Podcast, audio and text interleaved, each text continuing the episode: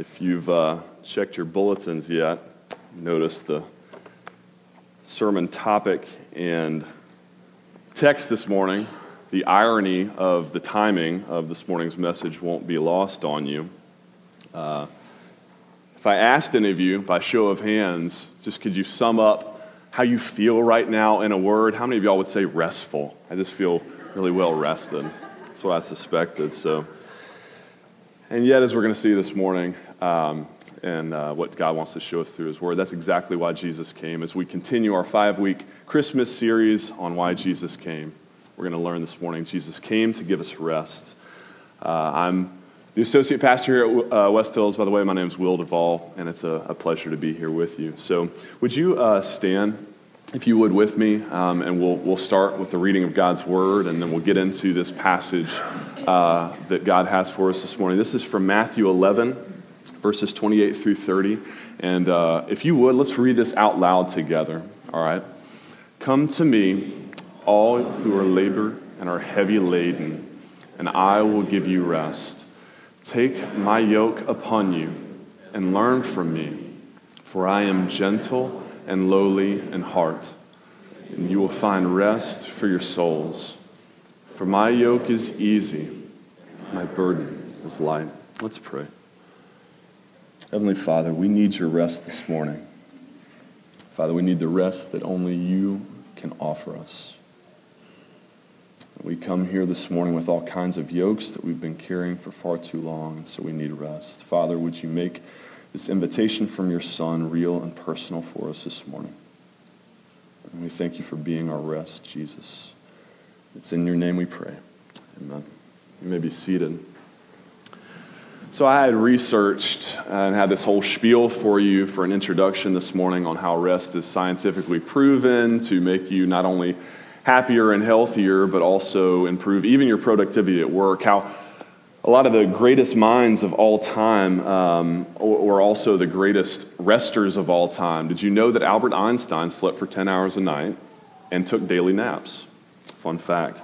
How resting can cut your risk of catching a cold or flu in half, we think. Anybody struggling with that this, this cold and flu season? Not to mention your, your risk, decrease your risk of skin disease, Alzheimer's, stroke, seizures, depression, diabetes, obesity, impotence, and high blood pressure and heart disease. So I had this whole thing uh, planned, and then, you know, the more I thought about it, I, I thought, you know, you probably don't need me to preach that at you, do you? You, probably don't, don't need to hear that because you probably already know it. I mean, we, we know that we need rest. At a heart level, we feel it. We feel it, I mean, in, in a really visceral kind of way that we need rest. And yet, how often do we not allow ourselves to get the rest that we know we need? And so, the real question for us this morning is why not? And what can we do about it? So, those are the questions I want to turn to. But first, before we get there, we do need to spend just a few minutes on this question of why we should rest, especially because, as much as you know it in your body and you feel it, and in your soul and your spirit, even more so, you know the practical and the health reasons for why you need rest. But we need to know this morning this is not just a medical issue, this is a spiritual issue for us. It's a spiritual issue, a biblical issue. And so, Point number one, we need to consider why should we rest biblically speaking? So let's turn to God's word.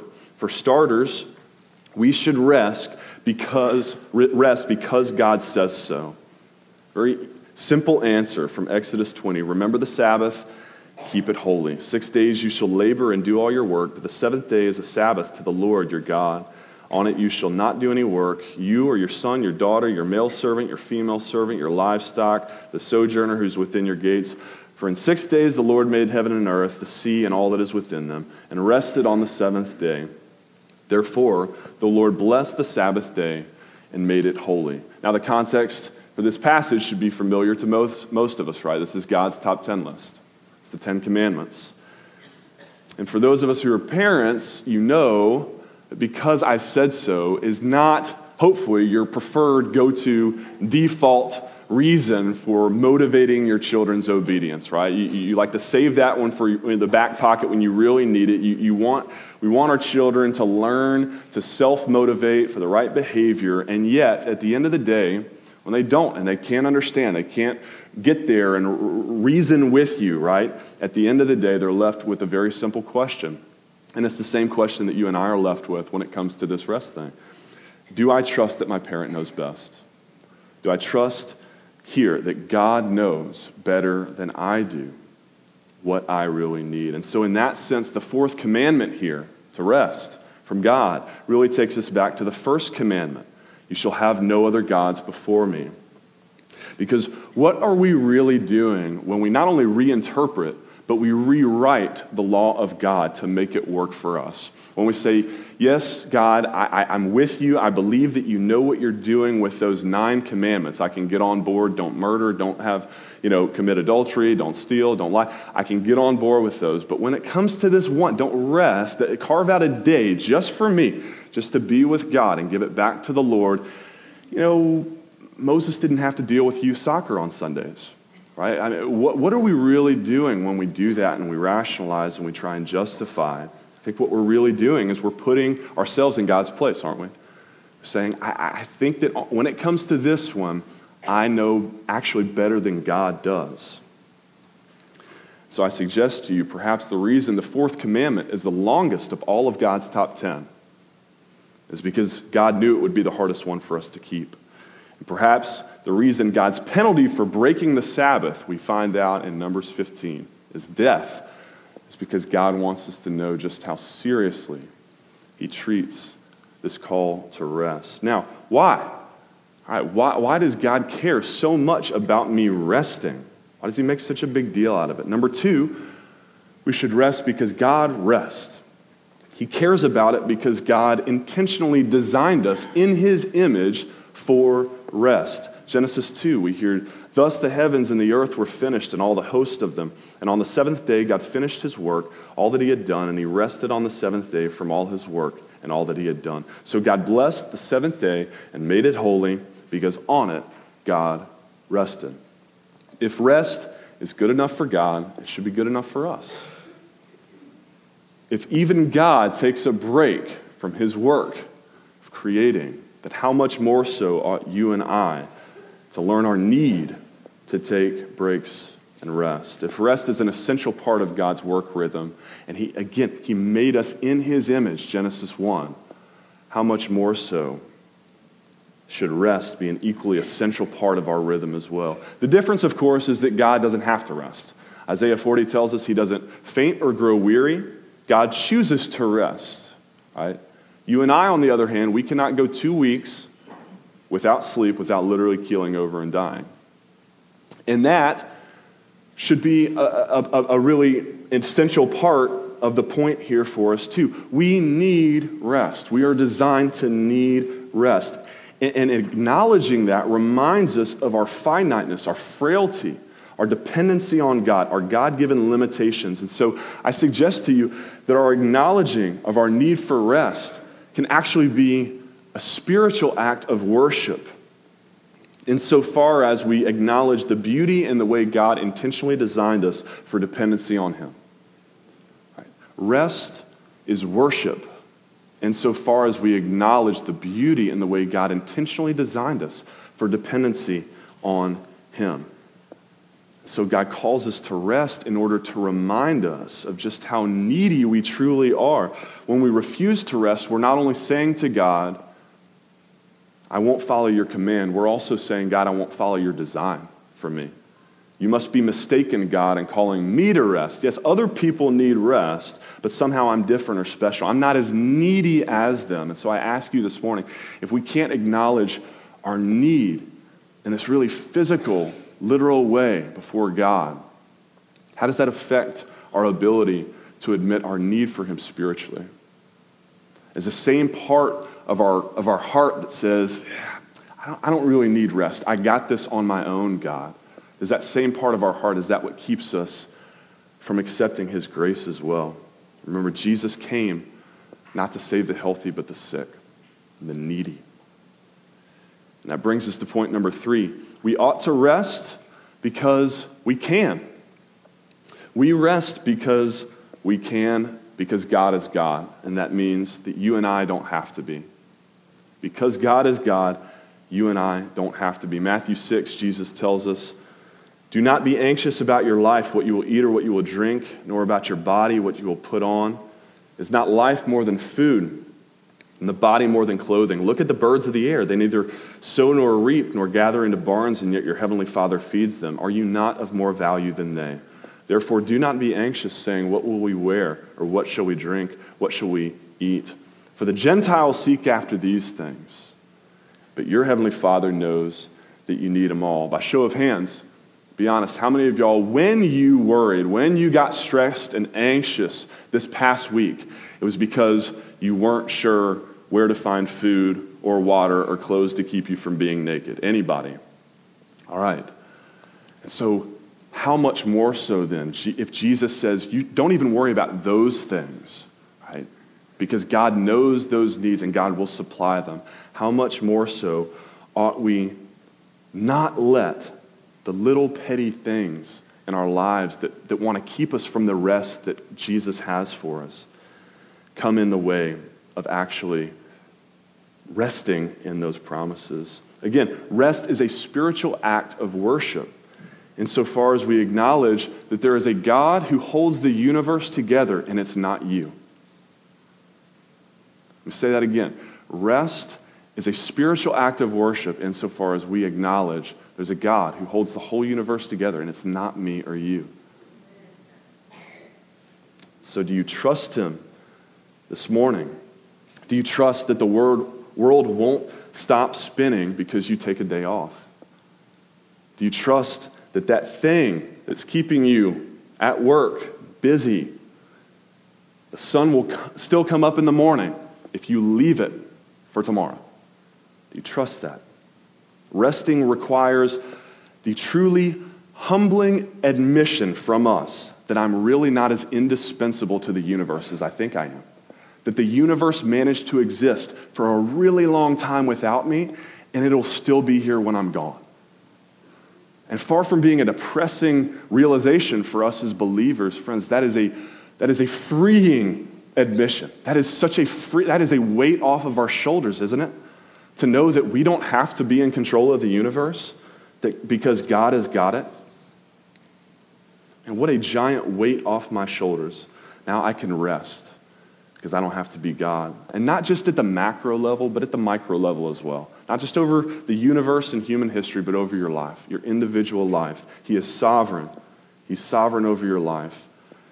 And so it's no wonder that Jesus says in verse 32 the Gentiles stress out over these things because unbelievers probably should live in constant stress and anxiety because if you believe in a completely mechanistic, godless universe where there's no higher power, no higher purpose, and everything must be explained by simple laws of cause and effect, then I really must be exclusively determined. Uh, my, my fate is determined by me. I must bear the full weight of responsibility of everything that happens to me in my life. But can you imagine the burden that puts on someone?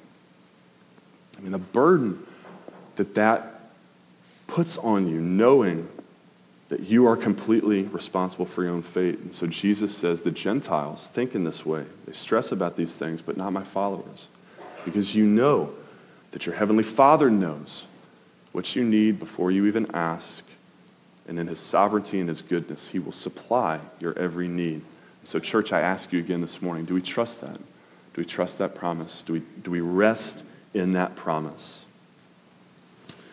So now, if all of that's true, if Jesus wants us to rest, if he made us and designed us to rest, and if he allows us to rest, then why don't we do it?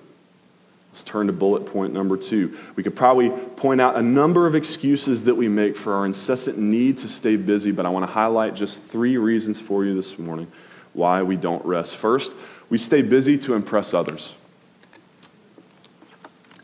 In some ways, maybe this is the most obvious. Busyness has become the invisible merit badge in our society. We unconsciously equate a person's busyness with their importance. And we want to be or at least feel important. And so our need for rest gets trumped by our even deeper seated need for importance and significance. We want others to see how busy we are because we want, when they look at us, for them to say, surely someone that busy must be really important. This is why Facebook exists. All right, let's, let's just be honest about it. The reason Facebook is a $500 billion company is not because Mark Zuckerberg was a genius at technology, it's because he's a genius at sociology. He knows how we work. I'm not saying Facebook is evil. I'm not saying you need to go log off necessarily. That would be hypocritical of me. I'm on Facebook. But that's all the more reason that I know how this works, right? Because I know for every post I make, for every message I send, that's really about connecting with people and, you know, all the reasons officially Facebook was designed. There's another post, right, that I put out there is, is to see how many people care. I want to look at that, be able to look at that little red number up by the alert button when I sign back on and know exactly how many people are following me so I know exactly how much worth and value I should feel as a human. And unconsciously, is that what we do? Ecclesiastes 4 4 says, Then I saw all the toil and all the skill and work come from a man's envy of his neighbor. This also is vanity and a striving after the wind. That's a beautiful word picture for what that is, isn't it? Whether you're working too hard at keeping up appearances on social media or literally working hard enough to be able to afford to give your kids the same Christmas present and keep up with the Joneses next door. Either way, I love that word picture. It's striving after the wind. That sense of satisfaction that I get, that, that, that hit of dopamine I get from checking back on Facebook, that red number, it's so temporary, so fleeting. It's chasing after the wind. That, that satisfaction I get from, from you know, comparing myself to other and feeling better, it's, it's like trying to grab the wind, is what the, the author says. If you're honest with yourself this morning, how many of the things that you label as rest have actually become more about keeping up for you? And in that way, they're actually just a different form of work. They leave you exhausted. Maybe, maybe it is social media. It's been a long day. I'm just going to log on for a bit. And an hour later, you're even more tired than you were before because you realize what you've actually been doing is you've been trying to keep tabs on 681 people's lives all at once. That's how many friends I've got, by the way. So if we need to compare that so I know how, to, how, how much worth I should feel too. I mean, this is how it works, right? How many friends I have. Maybe for you, it's sports, guys. Sports. It's been a long day. I'm just going to on, turn on the game for a minute. And, and three hours later, you're more tired than you were before. Right? Because what you're really doing is you're trying to keep up with your team has been a way uh, for you of connecting and feeling a part of something and feeling like one of the guys. And you're, you're scared of missing out and being out of the loop the next day at the office water cooler. So these things keep us exhausted. And, and the bigger problem with all of it, of course, is where are we looking for our approval in the first place? Paul says in Galatians 1 For am I now seeking the approval of man or of God? So I ask you, can you ask yourself that really brutally honest question that Paul does of himself this morning? What about you? Are you seeking the approval of man or of God? Do you look to others to give you your identity and your worth? And are you tired yet of the perpetual busyness that that demands of you? Are you ready to look to Jesus and accept his unparalleled offer of true rest for your soul? Secondly, I think it's possible that we stay busy to appease God. Jesus tells the story in Luke 10 of, of entering a village and a woman named Martha welcoming him into her house. She had a sister named Mary who sat at the Lord's feet and listened to his teaching, but Martha was distracted with much serving. And she went up to him and said, Lord, do you not care that my sister has left me to serve alone? Tell her then to help me. But the Lord answered her, Martha, Martha, you are anxious and troubled about many things. But one thing is necessary. Mary has chosen the good portion, which will not be taken away from her. Now, often this passage gets interpret, interpreted as a study in personality types. Are you a Mary or Martha? But I don't think that's what's going on here. And I think we've got to be careful about overemphasizing our personality in general to underemphasize and excuse our sin. God gives us our personalities and he doesn't make mistakes. And so Jesus wouldn't find reason to call Martha out on this if it was just a matter of her personality. Well, that's just Martha being Martha. Well, maybe Jesus has more in store for Martha than that. Jesus wants her to be sanctified. And see, her problem here can't just be either that she's serving Jesus. People serve Jesus all through the Gospels and they get commended for it. And so the issue with Martha has to be deeper here. It's a heart issue. Why is she serving Jesus in the first place? We get a clue of her motives in what she says to him Lord, don't you care that I'm busy serving you while my sister slacks off? See what she's doing? Martha is comparing herself to her sister. I think because she desperately wants and expects and needs to hear something from Jesus that she hasn't heard him say yet. What Martha wants Jesus to say is Mary, Mary, you are lazy and you fail to serve me. Don't you know that I'm Jesus? Get off your lazy butt and make me a sandwich. Way to go, Martha. That's what Martha wants to hear. And so I can't help but wonder for us this morning how much of our busyness, like Martha's, is rooted in a view of God as this cosmic taskmaster with an infinite to do list who's looking down from heaven, pen in hand, ready to condemn and judge us when we fail to complete the task. After all, there are 613 laws of the Old Testament alone, right? But do we remember that the whole point of the law, Paul tells us, is to show us our need of a Savior. And so when He comes, when He's there in the flesh in front of her, all Mary can do is worship. Sit at His feet and worship. See, I like to think, and, and, Scripture doesn't say this, so this is just my interpretation. I like to think that Mary and Martha were actually the same personality. They were raised by the same demanding earthly father, and they competed for his affection and his attention all their lives. And then Jesus comes rolling into town, and Martha's perfectionism and workaholism kicks into a whole new level, right? Because now this is God in the flesh. I've really got to impress and appease him. And meanwhile, Mary is just transfixed.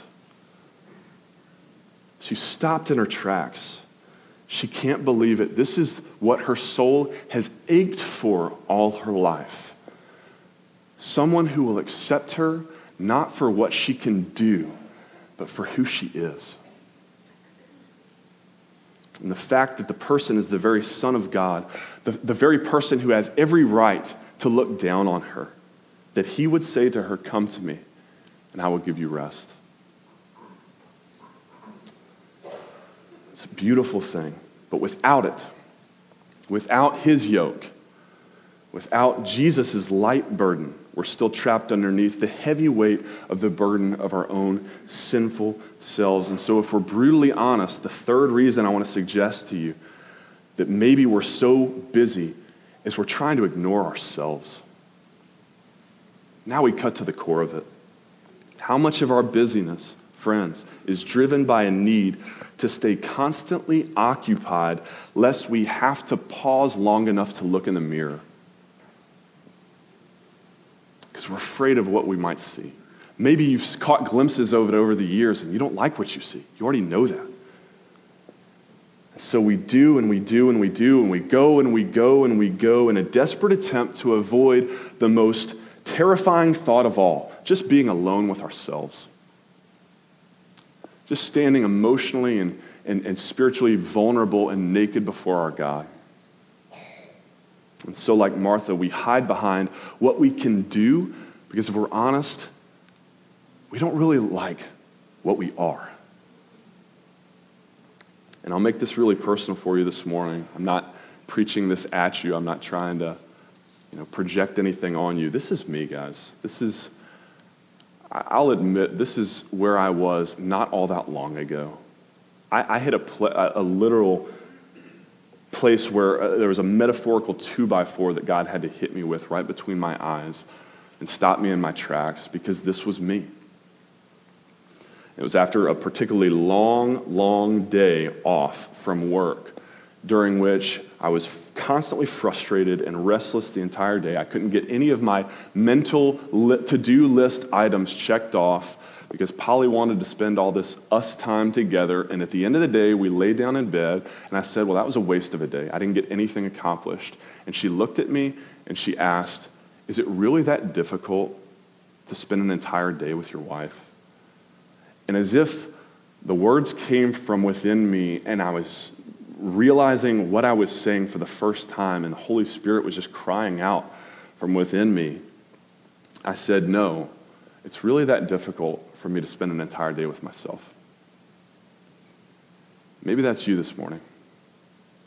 You know, there's a lot of people out there who really struggle with God's grace and His love and His rest because, frankly, they don't think they need it that much.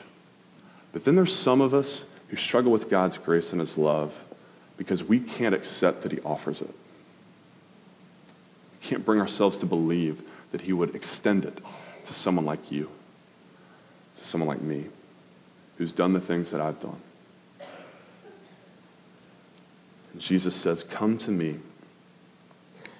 And you respond, Jesus, you don't understand. You, you must not be talking to me. You must not really know me, Jesus, because if you did, and he says, Come to me. I know, come to me. And I will give you rest. Jesus makes this rest possible for us because he is our rest. He's the Lord of the Sabbath. He is our rest. So if he is our rest, then we can really rest. How do we do that? I want to suggest three practical ways for you this morning. First, rest is only possible if we're reconciled with God first. We must be reconciled with God. We can only rest, but we can always rest if we are reconciled with God. We've got to hear the warnings of the prophets Jeremiah and Ezekiel afresh this morning. They warned the Israelites who had turned in disobedience away from God and failed to repent of their sins. Listen, beware, there's false prophets that are going to come preaching peace, peace to you when there is no peace. There is no peace. You stand justly condemned in your sin under God's holy, righteous wrath. And so, if you're here this morning, you have not surrendered your life to Christ in faith and trusted Him for your salvation, I, I say this to you in the most gentle and loving way possible. You should not rest. There is no rest for you yet. Don't hear me saying this morning, because Jesus loves you, you can rest. Because if you haven't trusted him to be your Lord of your Sabbath, there's no rest. What does John 3:16 say? Say everyone's favorite memory verse. Gary preached on it last week for us, John 3:16. For God so loved the world that he gave his only son that whosoever believes in him should not perish but have everlasting life, eternal life. That's a beautiful promise, right? We love that. We cling to that. And yet that's not the end of the promise. What does Jesus tell us just two verses later in John 3:18? Whoever believes in him is not condemned, but, but, whoever does not believe is condemned already because he has not believed in the name of the only Son of God. If you haven't trusted Jesus as your Lord and Savior this morning, there's no rest for your soul. How could there be? There's an infinite chasm between your sinful, spotted, tainted, blackened heart and the perfect, holy, spotless heart of God unless Jesus bridges that gap for you. I want you to know this morning, friends, that can all change for you this morning. It can all change. Don't wait. Trust Him to be your rest and salvation. For those of us who have, who are in Christ, who have been reconciled with God by the shed blood of Jesus in our place, on the other hand, for us, there is a rest eternal that is rightfully ours, and it doesn't even have to wait until eternity. It can be yours today. Hebrews 4. This is the quintessential passage on this. Hebrews 4. So then, there remains a Sabbath rest for the people of God, for whoever has entered God's rest has also rested from his works, as God did from his. did you catch that? As God did from uh, his. Excuse me. Ooh as God did from his. We've already seen that God rested, right? In Genesis 2, God rested from his work in creation. But did you know that God rests elsewhere in Scripture too? What is the author of Hebrews talking about here? I don't think he's just talking about creation. As God rested from his works as well. I think he's talking about the work of salvation. God, from the beginning, for thousands of years, God has been working his plan of salvation through the patriarchs, through the Old Testament covenants, through the law, the sacrificial system, the judges, the kings, the temple, the prophets, for thousands and thousands of years. God has been working this process, this plan of salvation. He's been orchestrating this grand narrative of redemption for his people. Right? God worked and worked and worked. He pleaded with his people, and they turned eh, eh, eh, back to him, and he forgave them, and then they fell right again. Right? And so it's this never ending cycle of sin, salvation, sin, salvation, forgiveness, mess up, forgiveness. And God is working and working and working salvation. And then we read in Hebrews 10, 12, and 14, but when Christ had offered for all time a single sacrifice for sins, he sat down at the right hand of God. For by a single offering, he has perfected for all time those who are being sanctified. Did you hear that? Jesus sat down. He rested. When Jesus said, It is finished on the cross, he went and he sat down. He rested. God's, God's work of salvation and work and work, it's done, it's finished. It is completed in the work of Christ. You need to hear that this morning. He's sitting down. When you sin, when you leave here today and you sin, Jesus will not stand up off the throne and say, oh, oh gosh, and get anxious and stressed and worried. Maybe I need to go back down. It's finished. He's resting. He's resting in the work He's done for you. And so you can rest too. You can rest. Hebrews 4 says, Whoever has entered God's rest has also rested from his works. That's the irony, isn't it? You can only rest if, if you're resting from your work and resting in His work. If you haven't gotten there yet, you're not really resting. It's, been, it's by grace you've been saved through faith. This is not of yourselves, not by works. Right? Ephesians 2, not by your works, lest any man should boast.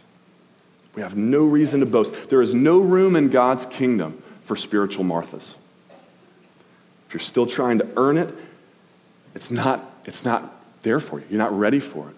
God is not impressed, He's not appeased by your attempts at self justification. Jesus says, You have to come to me, and I will give you rest. Read Matthew 11 again, that short passage for today. Seven personal pronouns. I will give you rest. It's all about Jesus. You add nothing, it's all about Jesus. Secondly, we remind ourselves with Scripture. We can rest when we remind ourselves with Scripture. We have to do this regularly.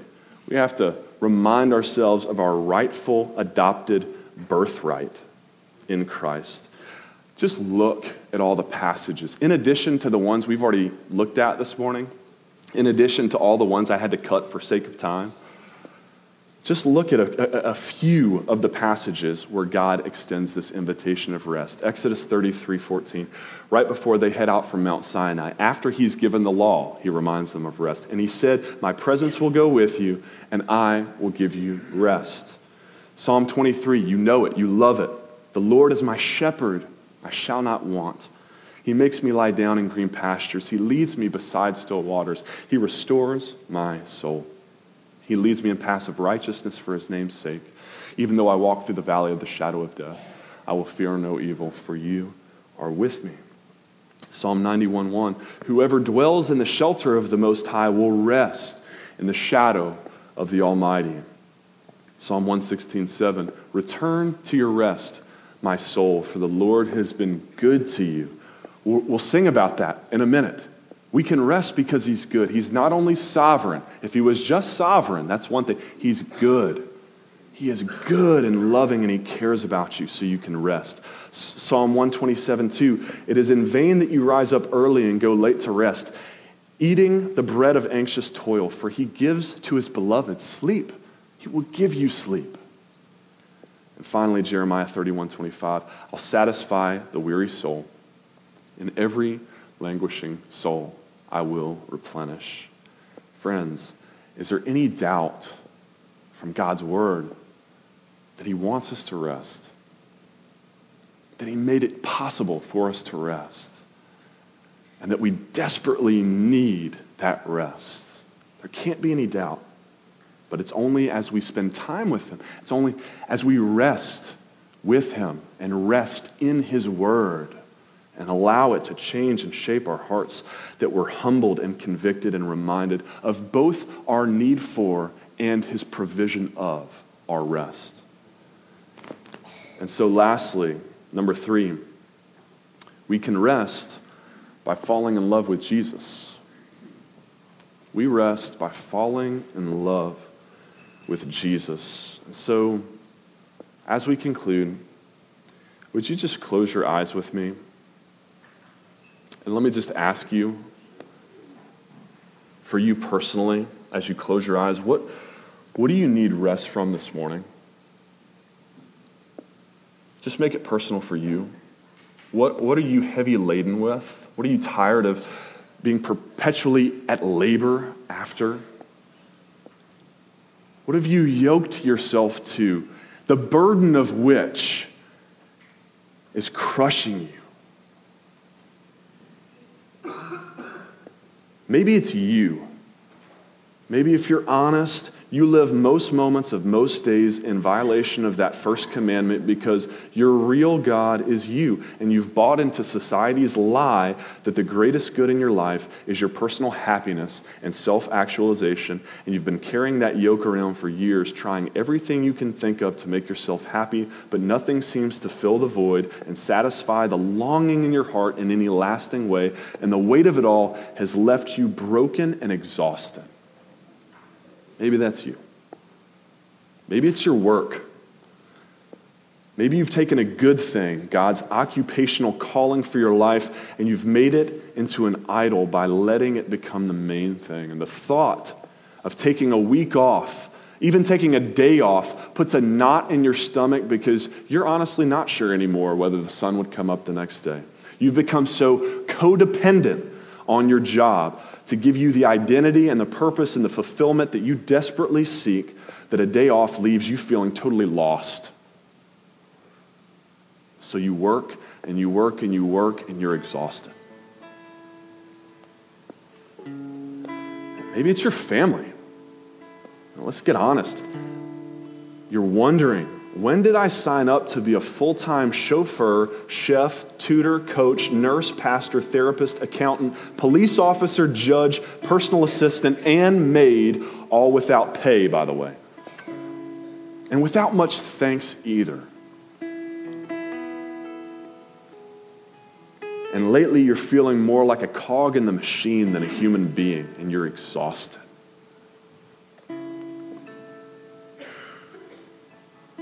Maybe it's your reputation, the public persona you project to the world, the perfect image of someone who's got it all together that people see on your Facebook page, but you know deep down that's so far from the truth, and this digital representative of yourself is starting to feel like a stranger to you. And yet you can't seem to find your way out from under the yoke of needing to impress others and win their approval and their admiration, and you're exhausted. Or perhaps, most dangerous of all, maybe your yoke is your own guilt that's rooted in a false view of God. Whether someone explicitly said it to you or not, somewhere along the way, you've adopted this belief that you had to earn God's love. And so, like Martha, you've been working your fingers to the bone, trying to make up for all of your insecurities, all your personal shortcomings, your self hatred. And you keep thinking, if I can just do, do, do, do enough, just a little more, and then maybe God will love me. I'll be able to feel loved, I'll be able to accept His love, and you're exhausted. Whatever your yoke this morning, with your eyes closed, picture it. Picture that yoke literally stretched across your shoulders, this 300 pound weight crushing you underneath it. You're on your knees, you're on your face when you hear a voice saying, Come to me, all who labor and are heavy laden, and I will give you rest.